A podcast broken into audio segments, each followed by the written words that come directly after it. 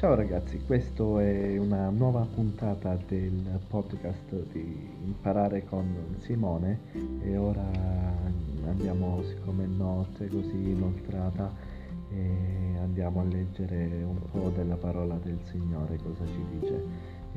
Cosa che vi dico è se sentite qualche, sh- qualche rumorino così è perché non sto registrando con il mio microfono ma con il telefono per essere sempre con voi nelle, in queste puntate qui. Se il podcast, questa puntata vi piace, fate, scrivetemelo eh, anche su Instagram al nome di Simone Mangiullo e scrivetemelo insomma.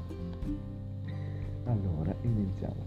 Gesù disse, se, per, se perseverete nella mia parola, siete veramente miei discepoli, conoscerete la verità e la verità vi farà liberi.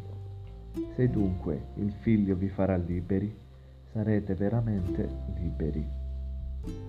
All'uomo piace credere di essere indipendente, pensa, pensa di poter fare ciò che vuole, andare, andare dove vuole, dire ciò che vuole. Vi ricordate dello slogan è vietato vietare?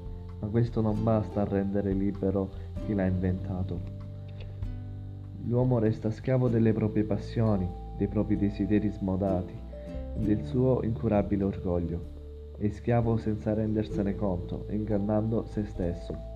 Così, ad esempio, l'infedeltà coniugale sarà considerata come un mezzo per realizzare se stessi, gli insulti come libertà d'espressione, la violenza come legittima difesa, la disonestà come una reazione alla disparità fra ricchi e poveri, e la lista potrebbe continuare. Dio ci ha visto in questa condizione di schiavitù e ci è venuto incontro nella persona di Gesù Cristo per liberarci. Per mezzo della fede in Lui e nel suo sacrificio, chi riceve Gesù nel proprio cuore riceve una vita nuova.